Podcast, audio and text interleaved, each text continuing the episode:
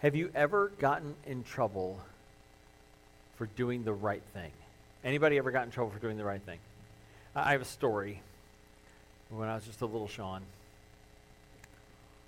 I was in first grade, and I got in trouble for trying to do the right thing. I don't know how it happened, but I was in the bathroom with bad boys. And they were being bad in the bathroom. And I was trying to encourage them to get out of the bathroom because the teacher was going to find out. I mean, these were rotten children. This is how I remember it, at least. And, and so there's me, the angel, and I was a rule follower when I was a kid. Not so much now. But when I was a kid, I was a rule follower because I feared getting into trouble. I feared, you know, getting into trouble. And so I'm in the bathroom trying to get my classmates out, and they're swinging on the stall doors, they're climbing on the sinks, climbing on the toilet. They're like throwing paper, t- paper towel and toilet paper everywhere. And I'm like, come on, guys, she's going to come in. Our teacher's going to come in, and we're going to get in trouble. We got to go, we got to go, we got to go. And then she walked in, and we were in trouble. And I knew it. And I'm like, oh, man, I knew this was going to happen. And so she, she brings us out of the bathroom and lines us up outside the classroom. Now, this is probably somewhere around 1979. Okay, so things were a little bit different in classrooms from where they are today, from what I hear. So um, she lines us up and says, I have to go get a witness. And I'm like, Witness? For what? She comes back with the witness. The witness stands there. She goes into the classroom. And she emerges with a piece of wood that is shaped oddly like a paddle. What, what, are we doing? And, and one by one, we had to bend over. And all I remember was looking between my legs and seeing her wind up like a major league baseball player and just, I mean, hit a home run on little Pastor Sean. And, and it was awful. I mean, it was terrible. I suffer from PTSD to this day, post traumatic SWAT disorder. And so it was just, I couldn't believe it. I couldn't believe I had gotten a SWAT a SWAT. Do they even SWAT kids anymore these days? No, I don't think so. I don't think so. Yeah. I could get on a soapbox right now about, but I won't.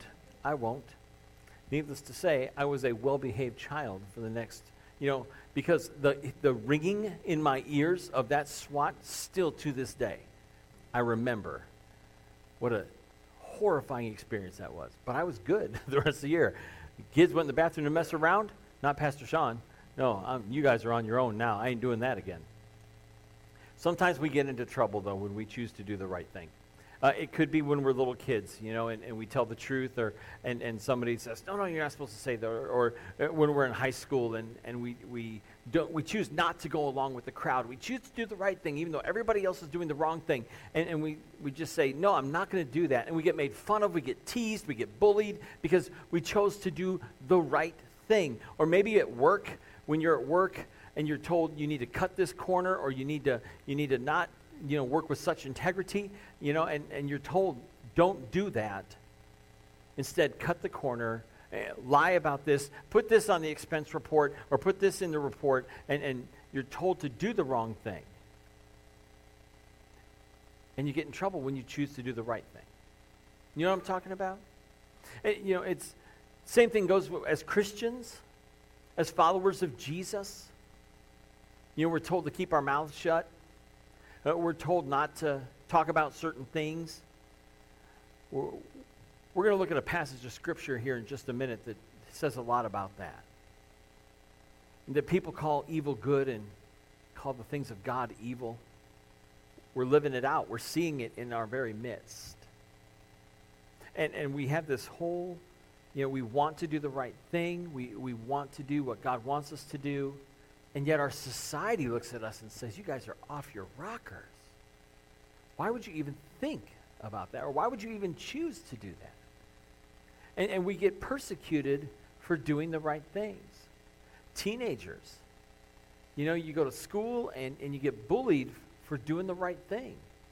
You know, you may choose to sit with the kid in, in school, the kid in class, you know, who nobody else wants to sit with, and then everyone makes fun of them. Now they start making fun of you because you're doing the right thing. You're loving somebody like Jesus wants you to, and yet everybody makes fun of you too.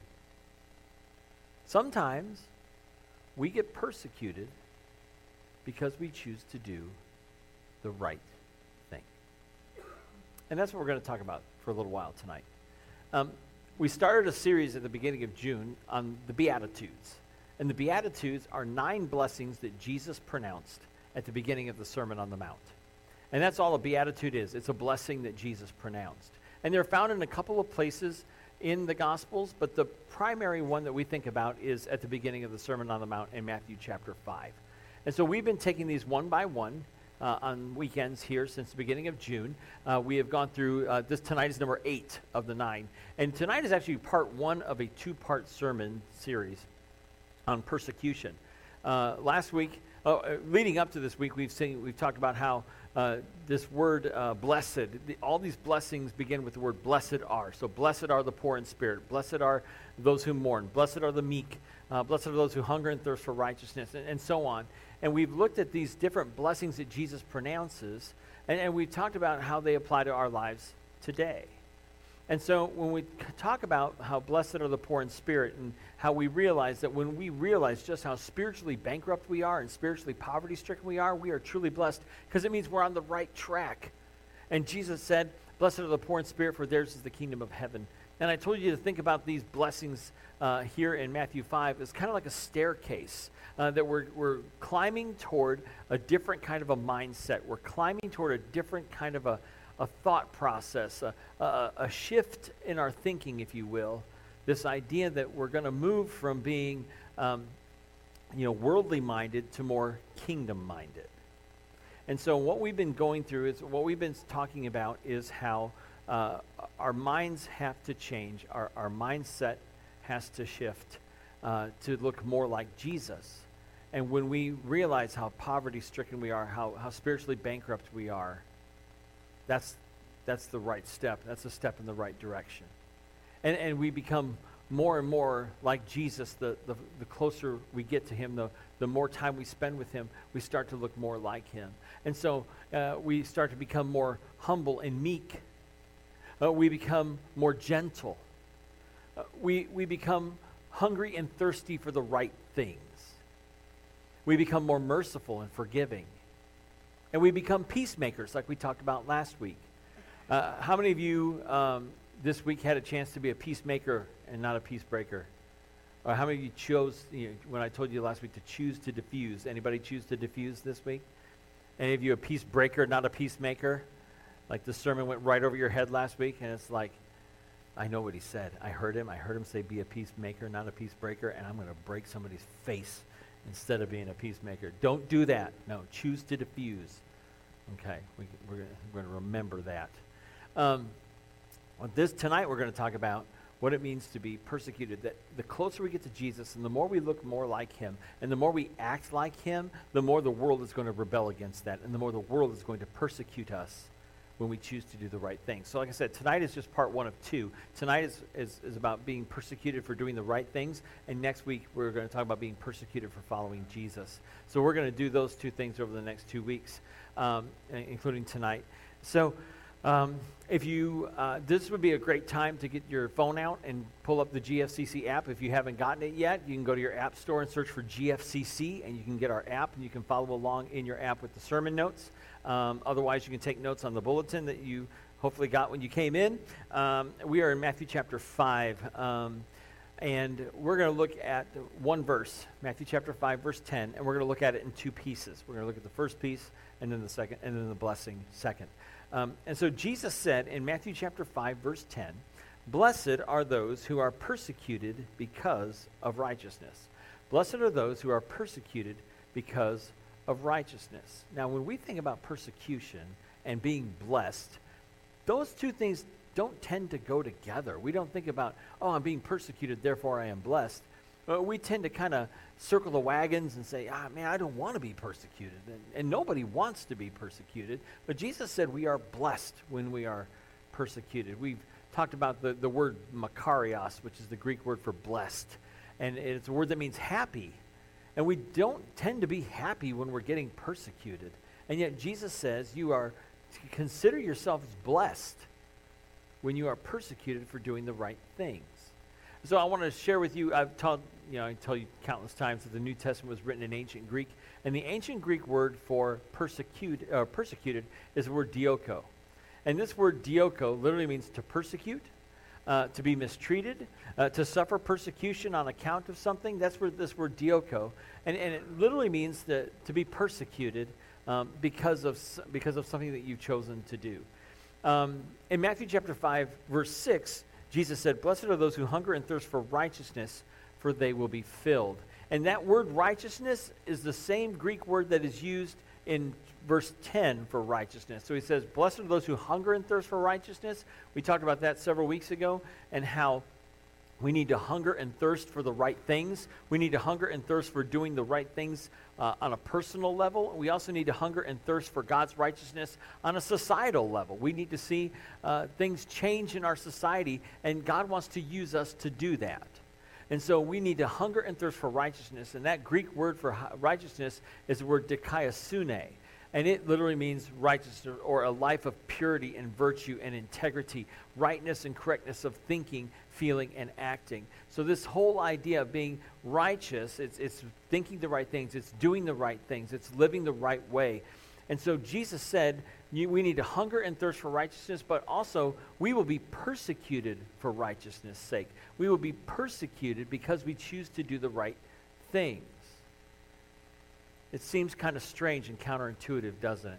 That if we do the right things, we should be rewarded instead of persecuted. And yet Jesus said that you will be persecuted when you choose to do the right things. In Isaiah chapter 5, verse 20, I told you I was going to tell you this, this verse. Check this out. The prophet Isaiah wrote this like 400 years before Jesus was born. He said, Woe to those who call evil good and good evil, who put darkness for light and light for darkness, who put bitter for sweet and sweet for bitter. Woe to those who call evil good and good evil. Hey, does that happen? Does that happen in our world? Does that happen in our society? The things that God says are good, our, our society says, no, those are evil. The things that God says are evil, society calls good. That doesn't happen in our world, does it? Of course it does. We see it all the time. Things that are that God would consider to be uh, sinful, our world looks at and celebrates. And when we as Christians stand up and say, no, this is wrong, or, or we, when we call sin sin, we say, this is sinful. And when we stand up and say something like that, we're persecuted for it. No matter what God says, people don't want to hear it. And when we take when we choose to draw a line in the sand and we choose to stand with God and say these things are wrong because God says they're wrong. And when we do that, we're persecuted. We're ostracized. We're, we're cast out. We're looked down on as being small minded, the closed minded, hatred, uh, full of hatred. Our society persecutes those who call the things evil that God calls evil. Our society persecutes those who will not go along with the crowd and won't go, won't go along with the flow. Come on, guys. Just, just. Everybody's doing it. Huh. So what do we do? I, uh, what are we supposed to do? This is what Paul told the, the preacher Timothy in 2 Timothy 3.12. Everyone who wants to live a godly life in Christ Jesus will be persecuted. Wow. Everyone who wants to live a godly life in Christ Jesus will be persecuted. That if you want to do the right things, and if you want to live a life that honors God, and if you want to live a life that is consistent with what God says to do, you will be persecuted. He doesn't say you may be persecuted. He says you will be persecuted. You will be ostracized. Your family may not talk to you anymore. Your friends may not talk to you anymore. You may get fired from your job for doing the right thing. You stand up and say, No, this is wrong, and I'm going to do the right thing. And you get fired because of it. Or you're passed over for a promotion because of it, because you chose to do the right thing.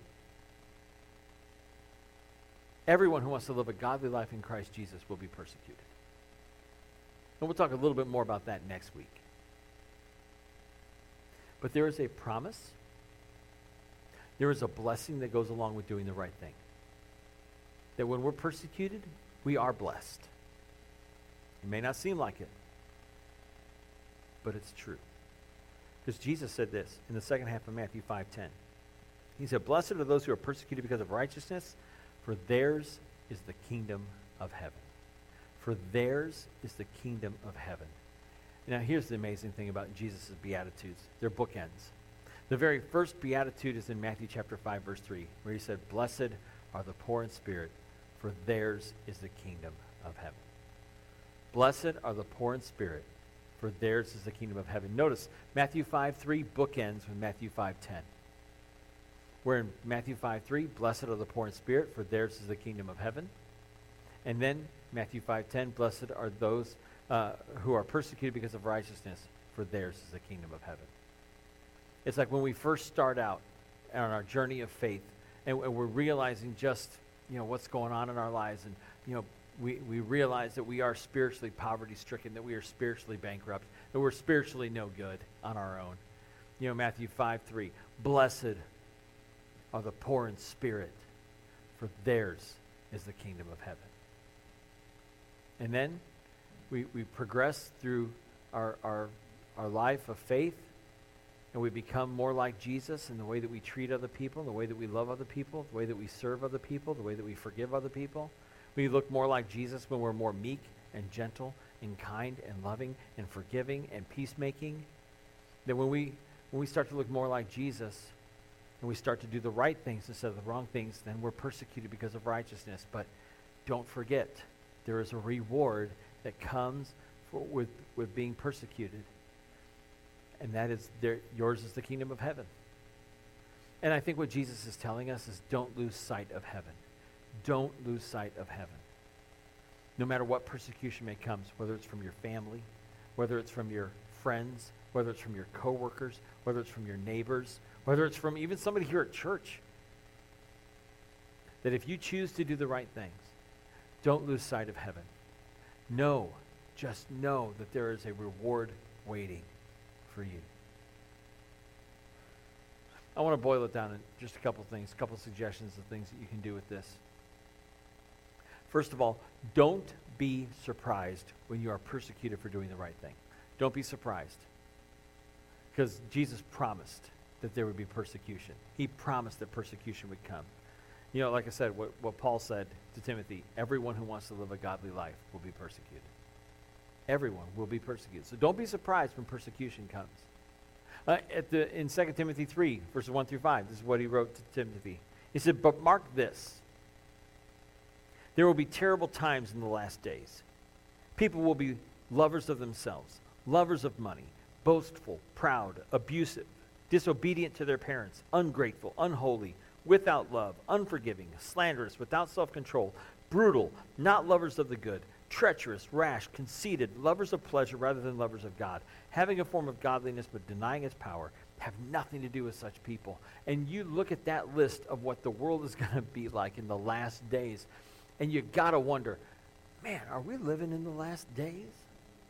Yes, we are. Because that, if you were to take that list and compare it to the evening news, like if you were to watch, you know, ABC World News Tonight or CBS Evening News or NBC Nightly News or whatever you watch, Fox News, MSNBC, CNN, uh, the internet, don't read the internet. Uh, um, whatever you were, whatever you watch, and, and just just take a look at that list from 2 Timothy 3, 1 through 5. And the world, the situation in our world today, and you'll be like, man, we are living in the last days. Things are not getting better. People are not getting better. We are, as a society, as a nation, as a world, we are getting worse. We are rolling toward Judgment Day.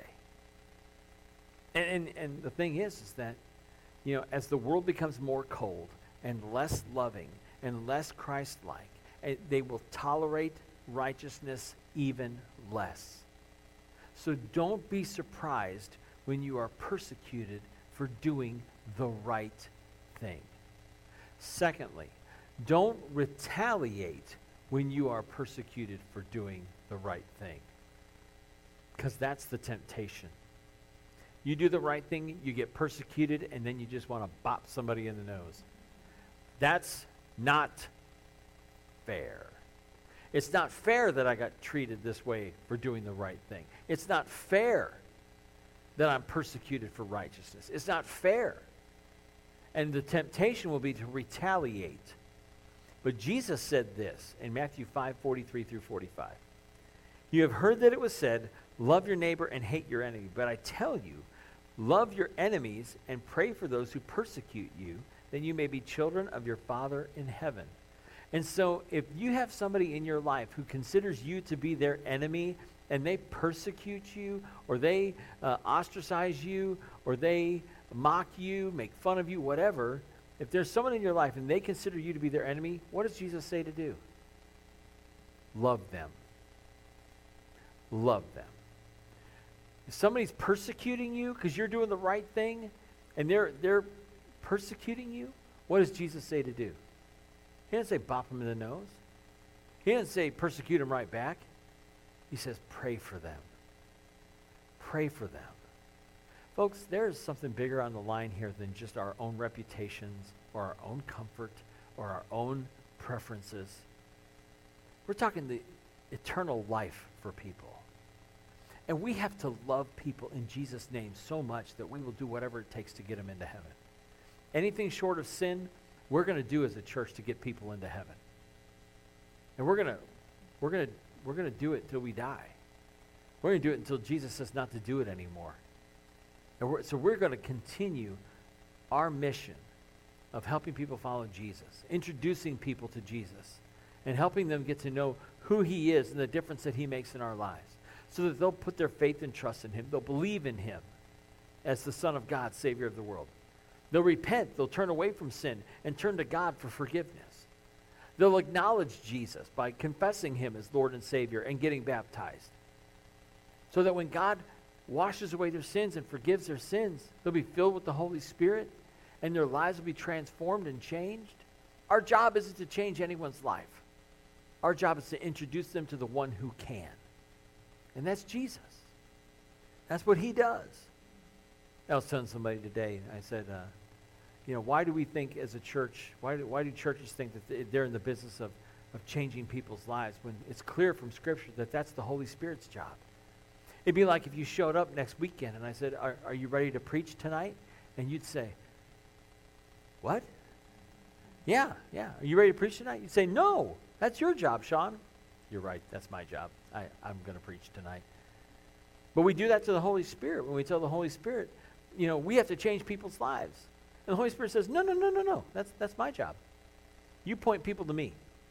You point people to Jesus. And we'll let Jesus change their lives. And we'll encourage them along the way. And we'll love them into a loving relationship with Jesus because that's what we do as a church. I, I've told you this before, and I mean it and I believe it. There's only one thing that changes lives, and that's love. Love changes lives. God's love and the love of his people will change someone's life before shouting at them, before screaming at them, before uh, persecuting them. We're not going to change anybody's lives by beating them over the head. But if we will love them in Jesus' name, if we will really love people the way Jesus loves people, they will want to know him and they will want to invite him into their lives and they will want to surrender to him and he will come in and change their lives from the inside out. That's what he does. And guess what? That's what he's done for you. And that's what he wants to do for someone else. So instead of retaliating against someone who's persecuting you because you're doing the right thing, we need to love people who are persecuting us. We need to pray for people who are persecuting us when we choose to do the right thing. Romans 12, 14 says this Bless those who persecute you, bless and do not curse. Oh, it's so hard. It's so hard. It's hard. Donna agrees. She agrees. It is hard, isn't it? You want to bop him in the nose, don't you, sweetie? Yes, you do. And she's been a Christian her whole life. And she still wants to bop people in the nose. It's okay, me too. We need to bless people who persecute us, love those who persecute us, pray for those who persecute us. Because how we respond says a lot about us. Last thing I just want to encourage you is do the right thing anyway. Do the right thing anyway. Do not be afraid to do the right thing. Do it anyway.